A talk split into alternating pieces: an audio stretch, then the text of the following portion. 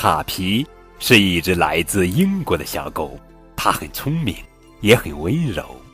它照看小猪宝宝，还帮助小猫咪和小鹅。它喜欢蓝色的蝴蝶，喜欢荡秋千，吃棒棒糖。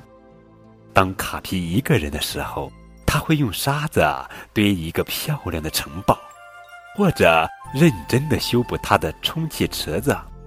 有时候，他举着一把大伞，在雨中惬意的散步。卡皮有很多朋友，它是一只最快乐的小狗。亲爱的宝贝，今天呀，高滚叔叔要讲的绘本故事名字叫做《野餐》，作者是米克·英克潘文图，吕月平翻译。山坡上，野餐已经全都准备好了。卡皮说：“我们吃吧，先吃果酱的还是奶酪的？”但是，他还没来得及咬第一口，嘿，你们看！它飞起来了，原来是小猪，它正在放诺诺的风筝。当心，小猪！但是小猪太专心了，没有注意到脚下，它正好踏在了野餐上，诺诺也踩了上去。哼哼，阿虎说：“我们去池塘那边吃吧。”他们重新把野餐摆好。卡皮问：“先吃奶酪的还是果酱的？”但是阿虎没有回答，反而尖叫着跳进了池塘。蚂蚁！他指着卡皮喊道：“不光蚂蚁想吃野餐，鸭子们也饿了。”嘿！卡皮喊道：“走开！”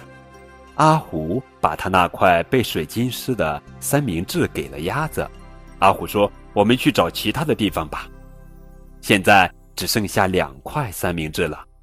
卡皮问：“先吃果酱的还是奶酪的？”阿虎说：“果酱的，我最爱吃果酱了。”不幸的是。大黄蜂们也爱吃果酱，嗯，他们跑开了，正好遇见了小猪，它看起来很伤心。小猪说：“风筝挂在树上了。”不过他看到了三明治，又高兴起来。那是最后一块三明治。哦，是你们剩下的吗？他一边问，一边拿起三明治塞进了嘴里。卡皮很生气。不过阿虎好像更生气。等他们俩平静下来后，小猪带着他们来到诺诺的风筝被挂住的地方，他们一起摇晃大树。嘿嘿嘿嘿，诺诺的风筝掉下来了，还掉下来了好多好多又大又红又亮的苹果。哈，这么多的苹果，他们吃都吃不完。好了。宝贝，这就是今天的绘本故事《野餐》，这是可爱的小狗卡皮系列绘本故事。